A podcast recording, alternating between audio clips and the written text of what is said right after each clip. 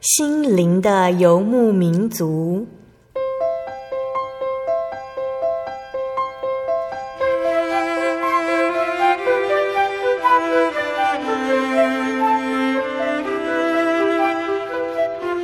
在这个谁都不管谁的后现代社会里，每个人的心灵都是游牧民族。成长的过程就是寻找的过程。每一颗漂泊的心灵，其实都在寻找生命的绿洲。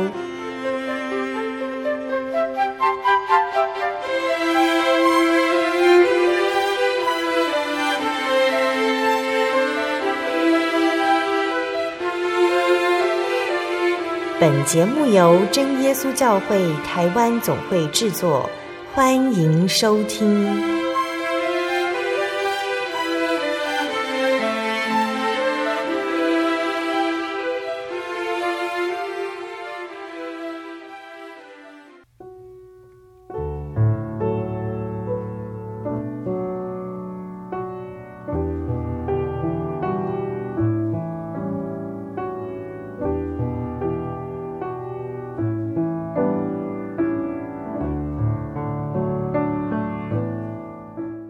哈喽，所有在空中的听众朋友们，大家平安，欢迎收听心灵的游牧民族，我是贝贝，很高兴今天能够在空中和大家见面呢。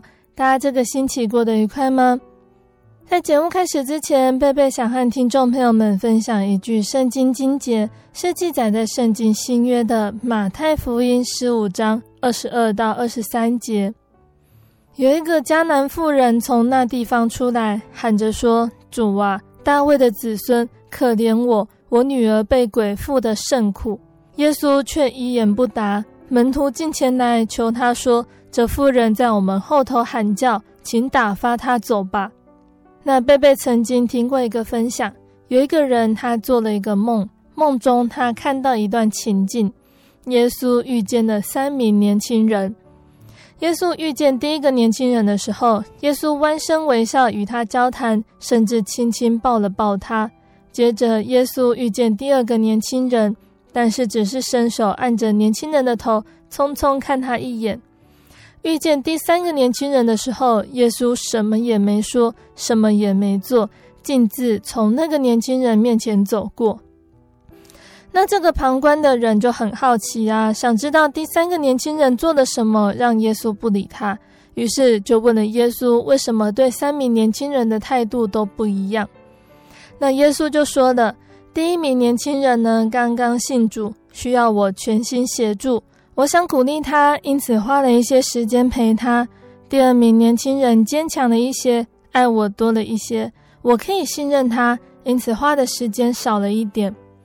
我没有忽略第三名年轻人，我很爱他，预备派给他一个重责大任，因此希望他在我似乎不关心他的情况下，依然信任我。这攸关我想交托给他的任务。亲爱的听众朋友们，听完这个短短的分享，我们想到了什么呢？当我们的祷告好像石沉大海，我们要记得，神他其实听见了。神沉默不一定是出于愤怒，也不一定是反对，就像是今天开头分享的这一节经节，耶稣他听见了那个妇人的请求。虽然我们听到耶稣没有回答，门徒只是想把那个妇人赶走，但是如果我们把整段经节看完，就会发现这是耶稣对妇人的测试。真神其实很爱我们，沉默或许只是在训练我们。希望即使他看似冷漠，我们还是信任他。沉默也有可能是在预备我们，让我们未来扮演超乎我们预期的重大角色。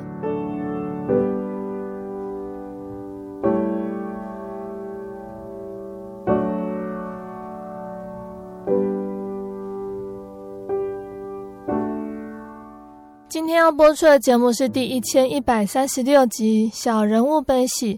福气来自于真神。节目邀请了真耶稣教会西台中教会的连淑芬姐妹来分享她的信主经过，还有她的信仰体验。淑芬姐来到真耶稣教会，是因为她的大姐，她的大姐第一次到教会去就得到了圣灵。那淑芬姐是国中的时候开始慕道，一直到十六岁才受洗。那这段时间呢，他也曾经到其他的教会聚会过，想要比较他们和真耶稣教会的差别，但发现还是真耶稣教会的道理是最全备完整的。淑芬姐她在小的时候罹患了小儿麻痹，因为身体的成长造成了脊椎侧弯。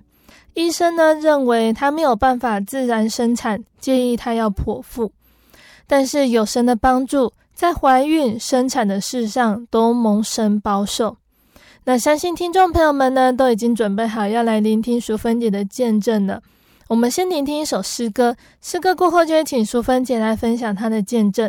我们要聆听的诗歌是赞美诗的三十五首，《雨夜过后见光明》。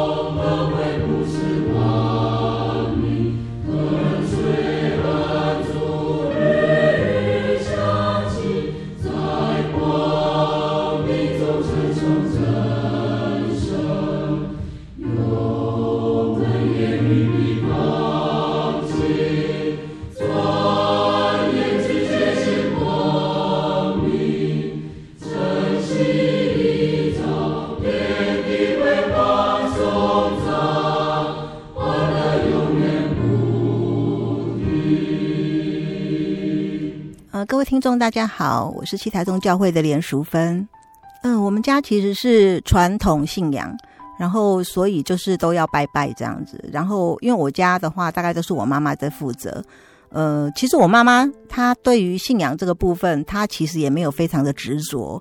那就是因为一直都是这样的信仰，所以呢，我们就是像初一十五要拜拜，然后祖先的忌日要拜拜。然后大概就是一些什么中元节啦、过年的时候，就是要要拜拜这样子。那其实我妈妈一直都觉得其实蛮烦的，但是也不得不做这样子，所以我们也都是跟着就是去做这样的信仰。但是其实我们小朋友就是没有很大的感觉啦，因为妈妈本身就不是一个很迷信的人，所以我们其实也没有很大很大很大的感觉这样子。我小时候不太好养，就是很容易生病，嗯、所以我妈妈在我应该是一岁多的时候，她有带我去台北有个很有名的庙叫行天宫，嗯，对，她就带我去那边，然后我就变成行天宫那个里面拜的那个关帝圣君的干女儿，哦，很多都是这样子，她就是拜她当干女儿的话就会比较好养，就是让那个神明来帮你养这个小孩这样子。那其实对我来说，我其实最开心的就是每年她生日的时候，我们会去拜拜嘛，那去拜拜就会带了很多贡品。那个贡品的话，上面呃，我不知道你们有没有看过，有一种米糕，然后上面会有一颗桂圆。我最喜欢那一颗桂圆，所以我我还曾经因为去还没有拜完，我就把那一颗桂圆偷起来吃，还被打过。那就是就是我对信仰其实我没有很大的感觉，那就是拜拜的时候可以吃大餐，就是就就就是这样的感觉而已。淑芬姐刚刚跟我们分享了原生家庭的信仰情况，还有淑芬姐对于传统信仰的看法。那淑芬姐是怎么接触到真耶稣教会的呢？呃，其实最早最早最早是我大姐夫，呃，因为我大姐夫他在工作上面不是很顺利，然后他的姐姐是松山教会的信徒。然后他也在做，在教会也做了很多圣工。于是他那个时候为了这个弟弟，他就传呃，就是传道理给弟弟，希望能够带他来教会。嗯、那我姐夫就是，其实他传道理给姐夫也传了很久。那姐夫其实一直都不想去，结果导致有一次就是大姐，我大姐，她就觉得说啊，就是。姐姐都这样子讲了，你都不去。后来她就拉着我姐夫一起去，他们两个一起去。那其实被传道理的是我姐夫，但是那一次去教会的时候，我大姐得圣灵。嗯嗯，也就是因为大姐在那一次得了圣灵之后回来，她就很明显的，他就会觉得说这个教会是有神的，于是他就会把这个道理带进我的家庭里面来。那因为我们呃，我家是这样，我家有五个小孩子，我们前面三个都是女儿，然后我大姐就是我是老三。我大姐回来之后，她就是很跟我讲，就是跟我还有我的姐姐，就是我二姐，她就一直告诉我们说，这是一个有神的教会，就是问我们要不要一起去这样子。那因为我跟我大姐的感情一直很好，我大姐在我心目中就是几乎是可以可以跟妈妈同等可以尊敬的一个人。嗯、那我我就想说，我大姐都这样讲了，所以我就会试着去慕道。我从国中开始慕道，但是其实我是看在她的面子去慕道，我其实不是真的就是去慕道。但是其实教会刚开始有吸引我的，我觉得有一点是很不错的，就是我去那边的时候是，呃，我会觉得很亲切，然后我很喜欢听诗歌。我去的时候，我就是他们那个有时候是灵恩布大会的时候会有那个诗歌，我就听每次听诗歌我都会觉得很感动，我觉得好好听，因为我本身也很喜欢音乐。然后其实刚开始吸引我的就是诗歌而已，然后当然我也听到很多见证，可是对于我来说，我会觉得呃。呃，就是外面那个，像我们传统信仰会有那种乩童啊什么的，也会有一些所谓他们也讲的所谓的神迹。所以真耶稣教会，其实我那个时候我所听到一些神迹，其实对我来说没有很大的想法。我是一直到了高中的时候，到了高中的时候，我那个时候应该是说人的成长吧，我就开始会注意到宗教信仰到底对我们人生来说，呃。它到底是代表着什么？我开始会去觉得，就是说，如果我没有一个宗教信仰的话，因为我我一直都是从传统信仰来，可是我也不是很信任传统信仰这样的东西。然后我就想说，如果我一直都没有一个宗教信仰的话，我会觉得很虚空。那我想说，如果我要来信真耶稣教会，那么我想要去看看别的宗教。所以我有去我们学校的对面有一间浸信会，我有去过两次。然后在呃火车站的附近有一间长老会也有去过。我甚至也去过末世圣徒教会，嗯，嘿，就是末末世圣徒教会在丽水街的那一间，我有去过。对，然后我就是会去看看所有的教会到底跟真耶稣教会有什么不一样。我就是经过这些查考之后，我就发现真的只有真耶稣教会是有圣灵的。可是很奈何，我一直求不到圣灵，嗯，所以因为求不到圣灵的话，我就没有办法去体会。然后到了高一的时候，高二的时候，我那个时候其实是有想要受洗了啦。其实那个时候我就觉得我已经慕道了很久了，我想说，也许我受洗之后，主耶稣会不会给我圣灵这样子？有点像交换条件这样子。然后我就跟我妈妈说，那我要去受洗。但是我妈妈跟我说，不行，你是关帝圣君的干女儿。你必须，我身上有带一个护身符，要带到十六岁，要还愿，还愿之后才可以。他我妈妈就说我这样才能够放你自由。然后我那时候想说，好吧，反正我这么多年都在等的，所以我就等，我就等到十六岁，所以我就在十六岁的那一年受洗。对，那我在受洗之前，我并没有得圣灵，真的完全没有得圣灵。但是我在受洗之后，我那我是那一年的十月受洗的，受洗之后，呃，大概两个月，呃，受洗不是两个月，说错了，两周。我才得圣灵，嗯，对，那当然得圣灵之后就会有那个体会，我就会觉得，哦，我说果然没有受洗错，我真的就是得圣灵这样子。嗯。那我这里就是我必须要，呃，讲了一个见证，就是我在受洗之前的一天，因为我们受洗是在礼拜天，我在礼拜六的那一天，就是安息日的晚上，呃，我我有一个有一个感应，就是因为我们家那个时候是楼中楼，嗯，我的房间是在楼上，我在听，我戴着耳机。戴着耳机去听音乐的时候，我就听到了一个很明显的声音，他就一直跟我说：“你不要离开我。”然后我就想说，我就把耳机拿起来，我就想说：“哎，那是什么声音啊？”然后我以为是有人在跟我说话，可是我看一下，我旁边是没有人的。后来我就没有，我就继续就戴着我的耳机在听我的 Walkman，然后我就没多久，我就又听到一个声音，他在跟我说：“你不能离开我。”然后我这个时候其实我我我就开始我身上就开始觉得我就觉得有点可怕，然后我就开始有点 汗毛都竖起来这样子，我就有点害怕。我想说，哎，这到底是什么声音？而且我觉得那个声音太明显了，我就把我的耳机放下来，我就开我往楼下走。因为我是楼中楼，我是睡在睡在上面，我就往楼下走。嗯、那我楼下我的家里的人都在看电视，我在沙发上面看电视。于是我就跳到沙发上面去。为什么我要跳到沙发上面去？因为我很明显的看到我走下来的地方，从楼梯上面就有看起来就是很大的那个血水从楼上这样整个泼下来，然后一直到我的脚边，然后我就整个脚就缩上来，对，整个脚缩上，然后我就闭着眼睛，闭着眼睛我就开始喊哈利路亚，哈利路亚，哈利路亚。然后再张开眼睛，他才不见。我觉得他在吓唬我。然后我当下其实是很害怕的，可是也因为这样，就跟加深了。我觉得我隔天一定要受洗。我就是觉得我一定要受洗。对，然后是就是这样的状况，所以我其实就会觉得说，哎，我在受洗之前有这样子的经验，我觉得也对我来说也是一种鼓励啦。对，所以我隔天我就受洗之后，就没多久，我就很努力的去求圣灵，果然我就得到圣灵了，就也很感谢主。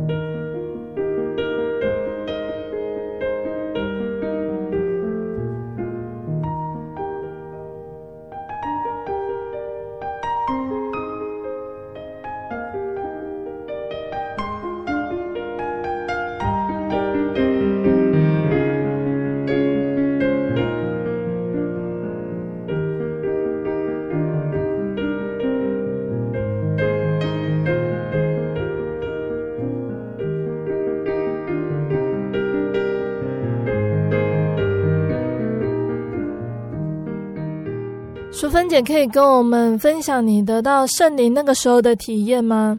我圣灵哦，原则上因为我已经求很久了啦，但是一旦圣灵降到我身上的时候，其实我就舌头会先跳动嘛，嗯，然后身体会开始觉得很热，对，因为从头顶这样下来，就整个就是很热这样子。但是我刚开始就是舌头开始跳动的时候，我还很努力的想要去控制它，嗯，我就。念得很慢，我就念，我就故意要念得很清楚，这样我就开始念哈利路亚，赞美主耶稣，我就这样子念，然后念两次、三次之后，其实蛮难控制的，你硬要去控制。这个时候，传道就在我耳朵旁边说：“这是圣灵，你不要去控制它，请顺服。”对，然后于是我就想说：“哦，这是圣灵。”然后于是我就顺着，之后我就知道说：“哦，这是圣灵。”其实当下我当我确定这是圣灵的时候，我还蛮开心的，因为其实我求的蛮久了。当时你要去受洗的时候，家人有没有反对或者是阻挡你不让你去教会呢？嗯，没有反对。其实我我们家虽然说是传统信仰，但是也因为是传统信仰，所以其实我的父母对于女儿要去信基督教，其实他没有很大的反对，反而是后来是儿子要去信的时候，他们比较有想法。因为、嗯、呃，在传统的信仰里面，儿子是好像说父母如果过世的话，要有人好像是旁道。我听不太懂这个东西，对，然后就是一定要有儿子嘛，那就会别人说，如果儿子来信耶稣的话，他会觉得说，哎，以后没有人对他们烧香拜拜这样的事情，就是之后啊，对，那女儿的话，反正都嫁出去别人的，他们就不会想那么多。那其实我家算是半开放的家庭，像我们受洗之后不能吃祭拜的东西，那我妈妈还是会拜拜，然后她在拜拜之前，她就会先把东西分开。所以，我跟我姐姐就是都可以吃吃，都可以吃，一样都可以吃东西。我们就是不至于说，因为妈妈拜拜，我们就没东西吃。对，嗯。信主之后，淑芬姐感受到哪些从神而来的恩典呢？其实我信主之后，恩典蛮多的。我可以先讲一下，就是我生产的时候的经验。嗯。那，呃，因为因为听众朋友可能看不到我，因为我本身是我的右脚有小儿麻痹。我大概一岁多的时候，我就得小儿麻痹，所以我的右脚是很不方便的。嗯、那今天如果是两只脚都不方便，就不会有那种就是脊椎侧弯的问题。但是因为我只有一只脚不方便，所以就会有脊椎侧弯的问题。然后，所以我的脊椎侧弯很严重。我的脊椎侧弯其实已经几乎是 S 型的，很严重的 S 型。嗯、那所以说，就是我怀孕后期的时候，很多人都会很好奇嘛，因为那时候肚子很大，然后他们就会跟我说。哇，你这样子走路会不会很不方便？因为我拿拐杖嘛。然后我就跟他说，这个是还好，因为我的肚子不会是一天长大的，它一定是慢慢大的，我身体会去适应它。可是其实我在后期，大概在二十八周、三十周的时候，医生其实他就有跟我说，你要找个日子过来剖腹生产。我就问为什么，然后他就说，因为你原则上是不太可能可以自然生产的，因为你的骨盆是歪的，好、骨盆是歪的，你如果自然生产，到时候其实基本上是不太可能会会很自然产，可以产很顺利这样子。对，然后我回去之后，我就跟我先生说。可是啊，我的同事跟我说，剖腹产是要开十公分的伤口。他说盲肠只有一公分，开盲肠只有一公分，可是剖腹产要十公分。我一听到十公分，我就吓到了。我就说，我我我可不可以不要开刀啊？然后我先生就跟我说啊，那就不要开呀。他就很直接跟我说啊，那就不要开啊。然后我就说，可是医生说要开。他说，那你就跟医生说你不要开啊。然后我就想说，哦，好。然后我就下次又去产检的时候，医生就跟我说：“那你们想好你们要几周的时候要过来开刀吗？”我就跟他说：“我不要开刀。”那医生就很压抑说：“哈，你不要开刀？你知道现在连正常人他们都希望是剖腹生产，譬如譬如说有些人会看时辰嘛，哦，看时辰，大家都希望是剖腹生产。那我我叫你要剖腹生产，你反而跟我说你不要剖腹生产。”然后我就跟他说，因为我很害怕，我只看到刀子我就很害怕，我很怕我到时候万一很痛怎么，怎么办？然后医生就笑着跟我说：“你怕痛？”我就说：“对。”他说：“那我跟你说，自然产也很痛，如果你到时候生不出来，然后决定要开刀，你这样要痛两次。”嗯，我就觉得医生在恐吓我。然后我当下就觉得有点可怕，然后我就看着我先生，然后我先生就跟我说：“你决定。”然后我还是我后来我还是鼓起勇气，我就跟医生说：“没关系，我想要自己生生看，真的生不出来再说。”然后医生就说：“真的吗？你要不要再考虑看看？”然后我就跟他说：“真的，我就是这样子。”然后于是后来又因为那个时候才三十二周嘛，就还 OK。然后到了三就是后面就是几乎每每隔两周就要去去产检嘛。就下一次又再去的时候，医生又再跟我讲了一次。后来我就觉得这个医生他你已经把我问到很烦了。他虽然是为我好，但是我就跟医生说没关系，我们信耶稣，我就祷告看看。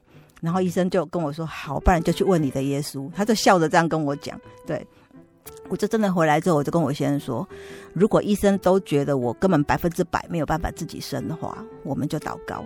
然后我先生也，因为他也是心疼我啦，他这个因为是头胎，因为大部分人头胎也不好生，他就跟我说：“你确定吗？听说当初谁谁谁，就是说生了痛了十二个小时生不出来，医生还叫他去爬楼梯，就是要。但是你现在你像你，你又没有办法去靠爬楼梯生小孩，那你到时候如果生不出来的话怎么办？然后我就说没关系，就祷告。后来我先生就支持我们两个，就真的是祷告，我们为了这件事情祷告。”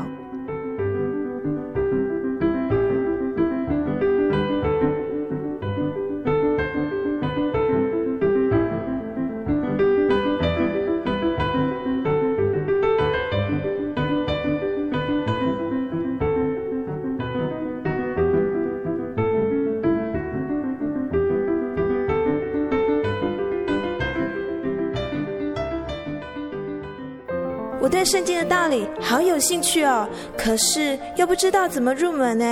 你可以参加圣经函授课程啊！真的啊？那怎么报名？只要写下姓名、电话、地址，寄到台中邮政六十六支二十一号信箱，很快的，你就会收到第一课的课程了。赶快去寄吧。嗯。圣经函授课程能循序渐进的引导您更了解耶稣基督的福音。得到生命的滋润和来自信仰的力量。本课程完全免费，欢迎来信台中邮政六十六至二十一号信箱，请注明参加函授课程。愿神祝福您。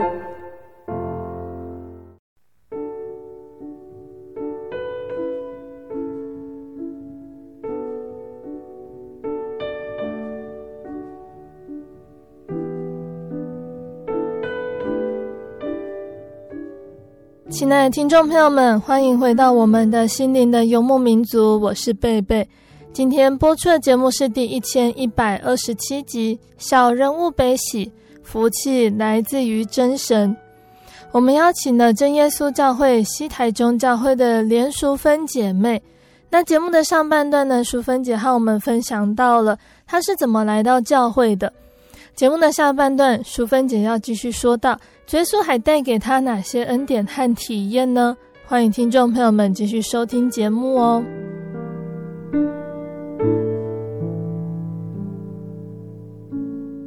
上半段节目的最后呢，淑芬姐说到了，你的身体因为脊椎侧弯相当严重，医生一直跟你说要剖腹生产比较好，但是淑芬姐和你的先生决定交托给主耶稣，让主耶稣带领。那主耶稣在这件事情上如何帮助你们呢？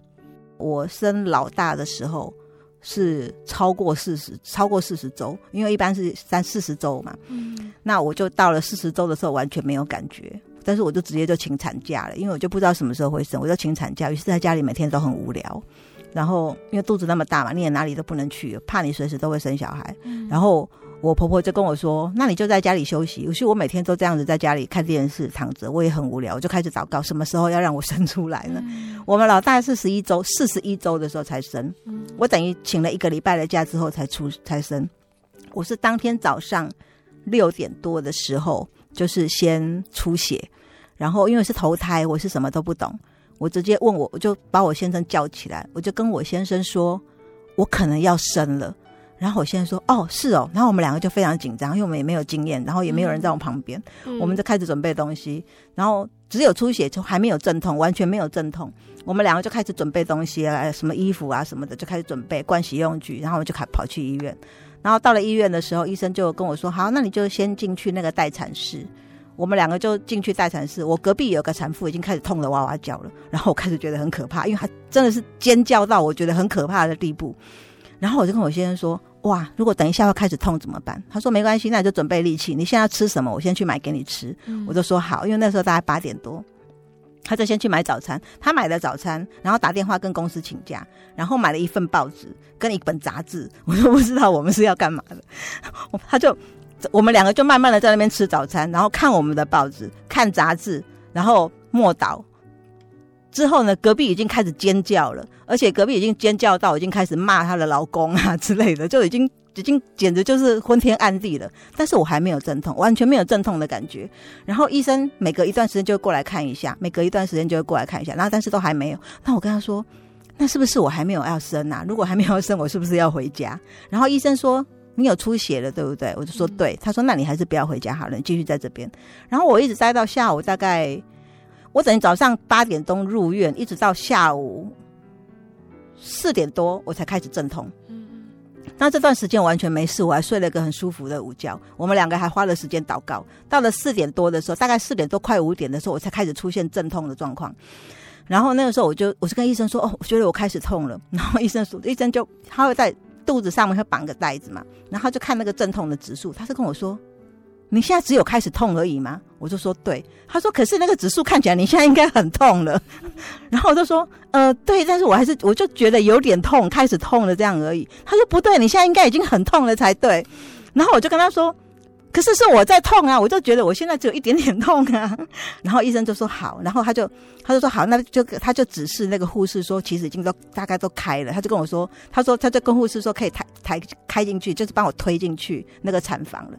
我从开始痛到生小孩不到一个小时，嗯，就生了，对。然后我都觉得很感谢主，完全没有医生说我没有办法自然产的问题，而且我真的非常的顺利，我痛不到一个小时，而且我那时候很瘦诶。我才那个时候才四十二公斤而已，嗯、就是说这么瘦的瘦小的一个一个女生，然后就是说，呃，就是医生也觉得我没有办法自然产，所以说我每个人又是头胎，每个人都觉得说怎么会生得这么顺利这样子，那我就觉得这一切都要感谢主，因为主耶稣就是说会在生产上面让妇女能够平安嘛。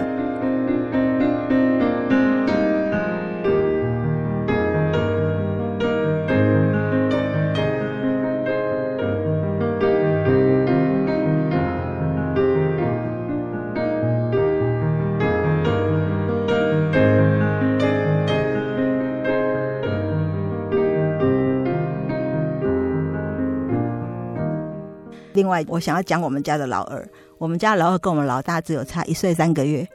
你们可以推一下，我大概怀孕的时候，就是我们老大只有六个月而已。所以我完全不知道我又怀孕了。完全不知道。然后我那时候就是因为我鼻子过敏，我感冒非常的严重。然后一方面又要带我们家老大，我们家老大就是不是很好带，他就是可能肠胃比较胃肠比较浅，他每次喝喝奶很容易吐奶，所以我每次都花很多时间带他。我吃那个感冒药大概吃了一个多月，吃不好，吃了一个多月。然后呢，直到我觉得说我的经期不顺的时候，我就去看医生。医生说，你有没有可能怀孕？我说不会吧，应该不会吧。我说我们家老大才六个月，他就说。你要不要去检查？先检查一下，我就真的就先去检查。检查之后确定就是怀孕，我已经怀孕一个月一个多月了。然后我吃药也吃了一个多月，于是我非常的害怕，我就直接跟医生说，我吃药吃了一个多月，而且我没有跟医生说我怀孕。那我所知道的就是，我知道所谓鼻塞、流鼻水，会有一些药确实是有影响的。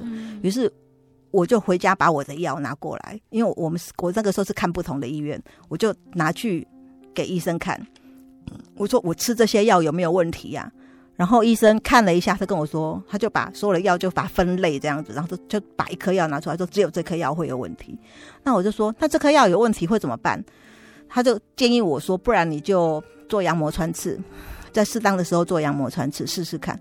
然后我就回去，我就跟我先生说，医生说要做羊膜穿刺，诶，于是我们两个就又开始会有问题。我们就觉得，如果做羊膜穿刺，这个孩子是有问题，我要拿掉吗？嗯、那。其实我们的教规里面是不能堕胎的，我就又会想到这个问题。那我就想说，那怎么办呢？那我我我后来我们也没有做羊膜穿刺，我们就想说，如果这个孩子是正常的，主耶稣会让他活下来，我就可以把他生出来。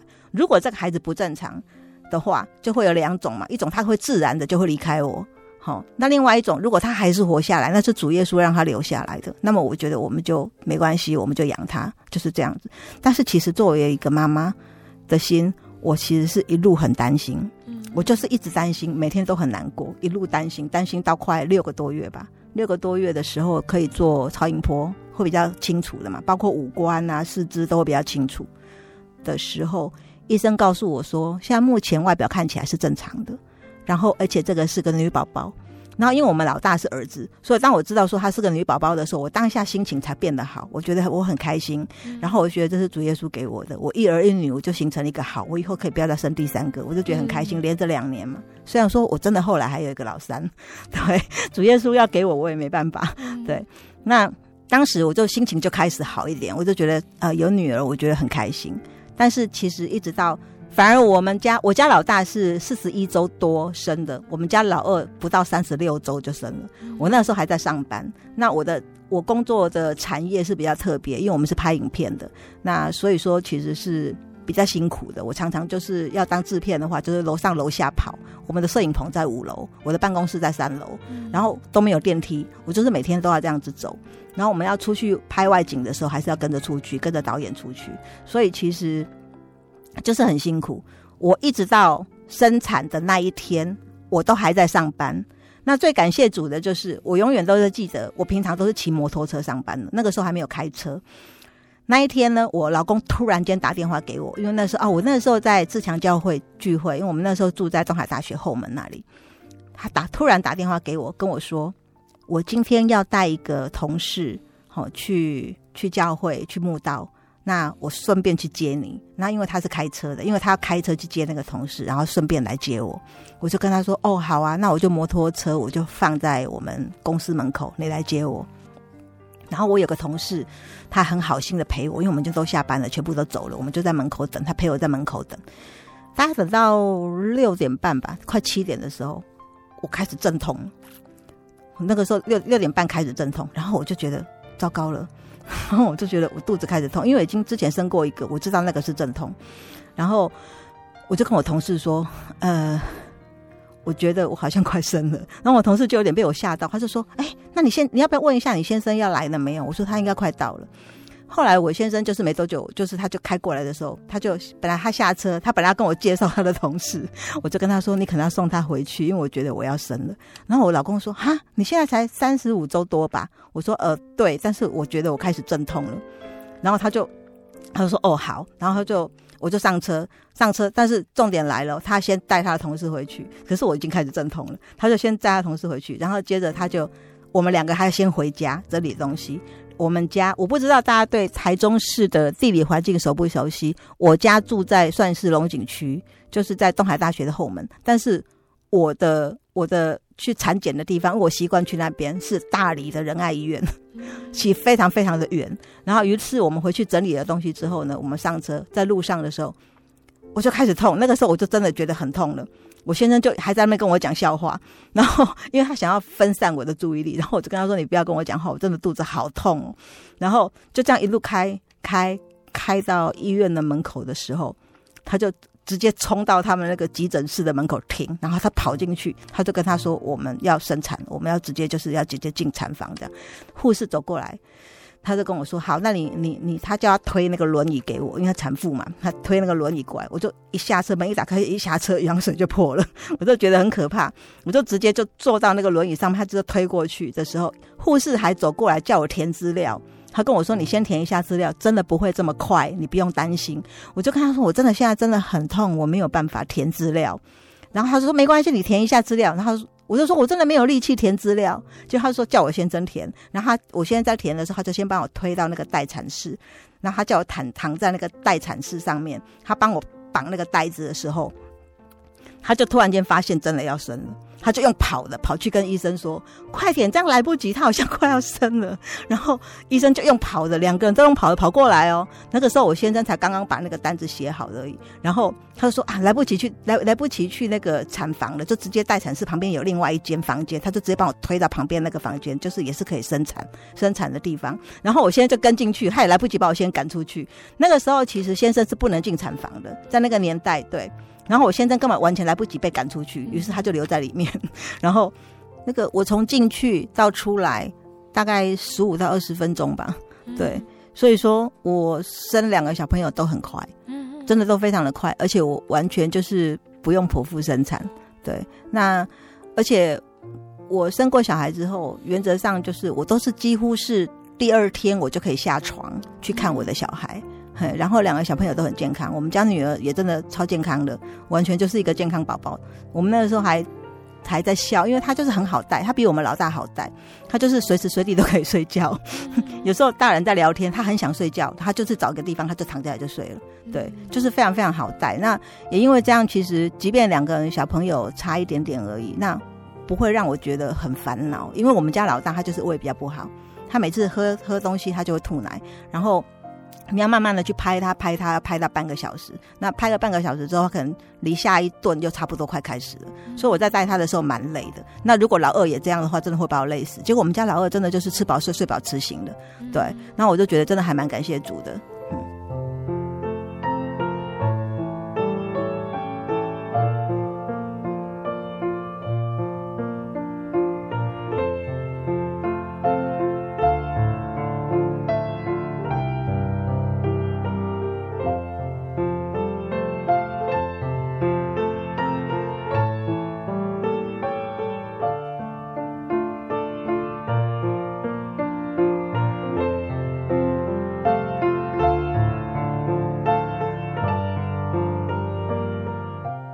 除了主耶稣在淑芬姐身上的恩典之外，这份救恩的福音也临到了这户人家。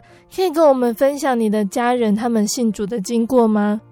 其实就是我，应该是说我们家是我们三个姐妹先信主。对，嗯、最早的是我大姐，再来是我，然后再来是我二姐。对，那接着就是应该是说我两个弟弟他们当兵的时候都没有很顺利。嗯。呃就非常的厉害的，一个是抽到空军的地勤单位，是很累的；另外还有一个是野战部队，然后两个人就是野战部队化东师嘛。如果男生应该都会知道，这个都是很硬的单位。嗯、那我们家呃大弟他在当兵的第二年，他因为胃出血还住院过。所以说，其实呃，在这当中，其实我们会发动教会很多弟兄姐妹帮他祷告。那其实，在这段时间，我爸爸妈妈都有看到教会的爱心。那包括我小弟当兵的时候，其实也发生过一些事情啦。那这些事情，其实，在他们的眼里都会看到，就是说，他们不是孤立无援的。那教会的人都会来我们家访问，然后告诉我们说，他要帮我们祷告。然后这个时候，其实在我大弟弟当兵的时候，我爸爸妈妈就开始有来墓道了，就是因为他开始胃出血之后，嗯、然后在墓道的这段时间，但是呃，我妈妈其实是一个很聪明的人，所以她不管做什么事情，她是那种实事求是型的，所以她也就是那种，就是你如果没有让他看到什么神机骑士，或者说让他有什么体验的那一种，他其实没有很轻易的就会来相信。哦，就是他他就是很聪明，所以其实我们家，我也可以说我们家整个支柱就是他，他就是很很理性的一个女性。嗯、那所以也就是因为，我觉得也是因为这样，所以就是说，呃，我两个弟弟发生一些事情，然后在我们教会里面，大家发动的帮他祷告，然后他看到大家的爱心，而且他们后来都很顺利的，就是都复原，而且很健康，也。度过一些难关之后呢，我爸爸妈妈就开始来墓道。那他们来墓道的时候，就是也会有一些体验。那其实我妈妈其实在她结婚之后就是一个家庭主妇，所以她的重重心一直都在这个家庭。我妈妈真的就是一个很伟大的妈妈，她就是把所有的心力都是放在这个家庭里面。那她到了教会去之后呢，她其实可以体会到教会第一个就是我们的团契，其实大家都是很有爱心的。然后我们也会办一些活动，然后他从开始是参加团契、参加这些活动，这样他能够体会到，就是说，哎，我这样子好像我重新又接触到这个社会，然后教会里面每一个人都是这么的友善，嗯，好，然后他觉得说他有交到一些朋友，这是从一开始，然后接着就是说他决定要受洗的时候，其实当然就是因为我弟弟的关系，然后他就觉得说这个教会是有神的，然后他受洗了没多久也得到圣灵。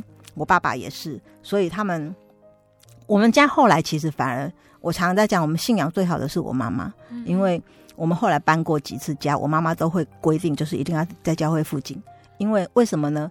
因为台北哦，其实真的很大，嗯，我他会担心我们，就是说下了班回来，然后就累了，然后你还要搭公车去教会，他会觉得我们可能没有这么勤劳。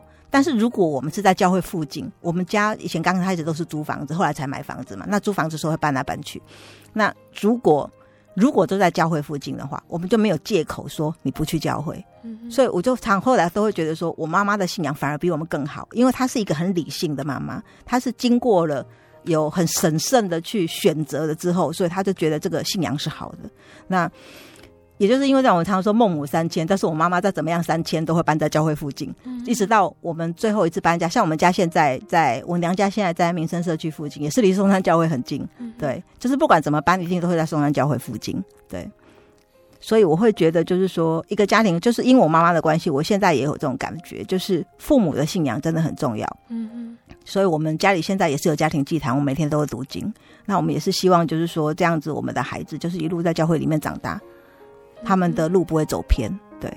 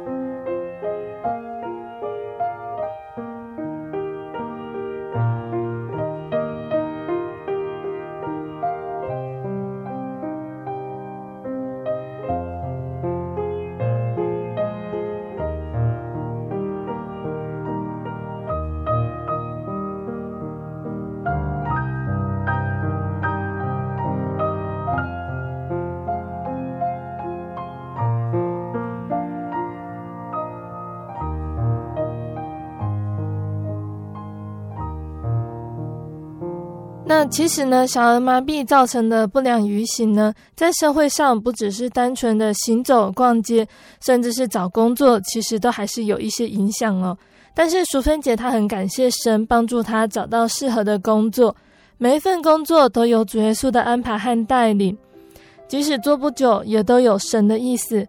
我们都可以在其中找到主耶稣要我们学习的功课。我工作上面的话，大概就是因为我我的脚不太方便嘛，嗯，所以然后你看我的工作又是很特别的，就是常常都要出去外面的。对，那我不能说我的工作能力有多好，因为我觉得不管一个人能力多好，你你其实都是主耶稣给我们的。但是其实我在面试的时候，人家第一关并不知道你的能力有多好，通常都是这样子。所以，但是我通常去面试的时候，我第一次我要面对的就是呃，面试官他对于我的观感。嗯，我这样的工作，他们常常会问我一件事，就是你会开车吗？我就说我会。那你可以开一般的车子吗？我说只要是自排的，我就可以开。嗯，OK。那你有办法可以自己一个人走路吗？当然 OK。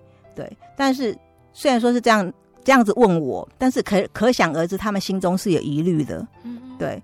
所以说我，但是其实我从出社会到现在，还蛮感谢主的。其实我工作都算蛮顺利的。我从台北到台中，然后甚至于我这当中就是有陪我先生创业，我有离开职场大概八年多，然后我重新再投入职场的时候，其实算是我当时其实蛮害怕的，因为我其实已经离开职场八年了，然后要再重新投入这个行业，我首先我就是必须要知道我还有办没有办法走这条路。那其实主耶稣都一直在引导我。我从离开这个职场，重新投入的第一个工作，其实没有很顺利，我大概只有做半年而已。对，但是因为那半年，我重新找回我当初的一些实力，就有点回来了。然后接着半年之后，我又换了另外一个工作，那一个工作我大概也只有做半年。那其实大家都是有一些原因而离开，但是因为这两家公司，我把我当初就是我已经忘掉的东西都回来了。然后也因为这两家公司，我大概就是两家公司各待半年，在一年之后。就是我就是开始学习一些新的东西。我做行销的话，我必须要知道一些新的东西，然后也学习到一些新的东西，一直到换到我现在的工作。我就突然想到，我之前那两家公司其实都在为我现在这家公司做准备，因为我之前那两家公司所重新学习到的东西，都可以用到我现在这一家公司。所以我就会觉得说，呃，真的就是所有的路都是主耶稣都帮我想好了，而且。我在找工作没有很不顺利，我从第一家公司到第二个家公司，到现在目前这家公司，算是我现在这家公司我很满意，而且真的做得非常的顺利，几乎都是无缝接轨，我都没有经过失业的时间。对，那并不是我的实力有多好，我真的就是觉得都是靠祷告，那主耶稣就会一步一步一步的去引导我。如果我从一开始，我有想过这个问题，如果我一开始就是先找到我现在的这家公司，我没有办法胜任，嗯，因为他现在有一些新的知识、新的一些行销的手法，不是我所了解的。嗯，但是也就是因为经过前面那两家公司，可以让我知道这些东西，去把那一些实力准备起来之后，才能够找到现在这家公司。嗯，对，所以我就说。我常会，我我也跟我的小孩子说，我们都不知道我们未来路的是怎么样。但是如果我们很放心了，把我们就是交在主耶稣的手里，我相信没有什么事情是不顺利的，因为主耶稣看得比我们更远，他会帮我们准备我们未来的路要怎么走。所以，我们只要把我们的手交给主耶稣的话，我相信没有一切，没有什么事情是需要担心的。感谢主哦，淑芬姐的见证到这里要结束的，我们最后请淑芬姐和听众朋友们说说。信的主耶稣的好处是什么？那个呃，其实我一路走来啦，我是觉得说靠主耶稣就是我的一切，我的人生目标其实真的就是这样子。嗯、我我现在有蛮多朋友哈，我身边有很多朋友，他们其实因为经济不景气，其实对未来都很茫然，尤其是一些年轻的朋友，所以呢，他们会沉迷于算命，还有星座。我有一个朋友，非常非常好的朋友，他甚至于每天早上起床第一件事就是打开他的手机，他去网页去找星座，然后看看今天他的运势怎么样，他这个月的运势怎么样，他这一周的运势怎么样。因为对未来很茫然，他所以他所以把他的心放在这上面，他可以也让自己放心这样子。可是对于我来说，我觉得来信主耶稣，信耶稣之后，我们真的是我每天晚上都可以睡好觉。我可以一夜好眠，因为我不用担心我明天会怎么样，明天的事情一切都交给主耶稣，我就会非常非常的心安。